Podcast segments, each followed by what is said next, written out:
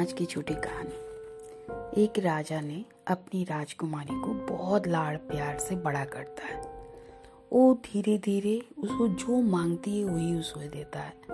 वो जो करना चाहती है उसको वही करने देता है। मगर जब वो बड़ी होती है तो एक बहुत अच्छा लड़का देख के, राजकुमार देख के उसका शादी कर देता है। मगर पता नहीं क्या, शादी होके जाने के बाद कुछ दिन बाद ही वो लोगों का राज्य में बहुत मुसीबत आती है। उन का हाल उन का जो सब कुछ छीन छीनता हुआ चला जाता है। उन का वहाँ सूखा पड़ जाता है। इससे उन लोगों का कुछ लोगों के पास कुछ भी नहीं बचता। उन लोग बहुत गरीब हो जाते हैं। इससे जब रानी को पता चलता है तो रानी ने राजा को बोलते हैं कि अपनी बेटी है, आप थोड़ा उसको सहाय्य कर दीजिए ना। तो राजा बोलता है कि मैं क्या उसका सहाय्य करूँ? उसका किस्मत में जो है, उसको ही मिलेगा। उसको उसका किस्मत का उसे खुद ही करना पड़ेगा। राजा बोला, मगर रानी मानी नहीं। उनको बहुत बोलते रही।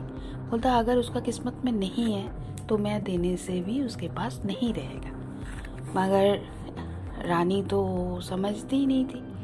एक बार क्या हुआ कि उनका दामाद जो राजकुमार था वो आया अपनी सास ससुराल। इससे रानी बहुत खुश हो गई।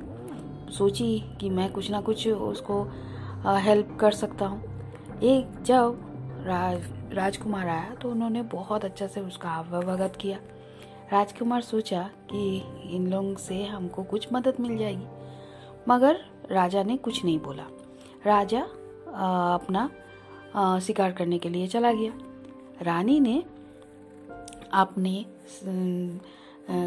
जो रसोईया था, उसको बोल के उनके लिए, रास्ता के लिए खाना कुछ बनवाए, जिसमें लड्डू मिठाई, बहुत तरह के पकवान, और जो बड़ा बड़ा लड्डू बनवाए। और उस लड्डू के अंदर में कुछ कुछ लड्डू के अंदर में वो असरफिया छुपा दी। और उसके बाद वो उसको दामाद जी जब जा रहे थे, वो दे दिया। तो उनको राजकुमार को बहुत गुस्सा आया। बोला, हम इतना दूर से आए हैं, सोचे कुछ मदद मिल जाए। ये लोग हमें मिठाई पकड़ दिए। वो गुस्सा हो गया। उसको ढो के ले जाना बहुत मुश्किल हो रही थी। वो कुछ दूर जाते जाते उन्हीं का राज्य का सीमा पे जो मिठाई का दुकान था, वहाँ पर जाके वो लड्डू को बेच देते हैं। इससे उसको कुछ पैसा मिल जाती है और वो लेके वो चले जाते हैं। राजा जब उधर से शिकार करके लौट रहा था तो राजा को पता नहीं क्या सूझी।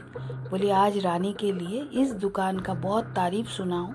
यहाँ से कुछ मिठाई लेके चलता हूँ। वो मंत्रियों को बोला कि उससे मिठाई लेके आओ। तो जब राजा लेने गया तो बहुत सुंदर पैक किया हुआ था।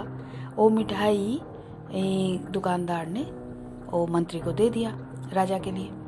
वो लेके राजा आ गया, रानी को बोला, इस दुकान का, मिठाई का बहुत तारीफ़ सुना था इसीलिए मैं आपके लिए ले आया।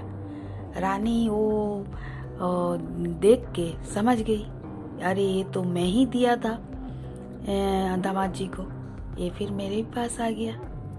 वो राजा बोला कि, दामाद जी चले गए? बोला हाँ। तो फिर रानी ने जब सिर पकड़ लिया तो बोला, क्या हुआ?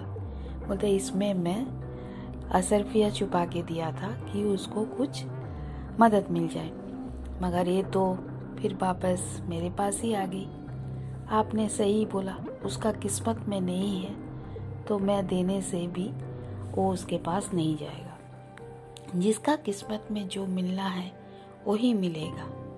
और नहीं तो कोई भी, कितनी भी कोशिश करे, किसी को कुछ भी नहीं मिलने वाली है।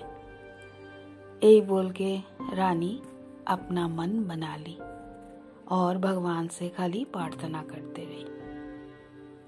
धन्यवाद।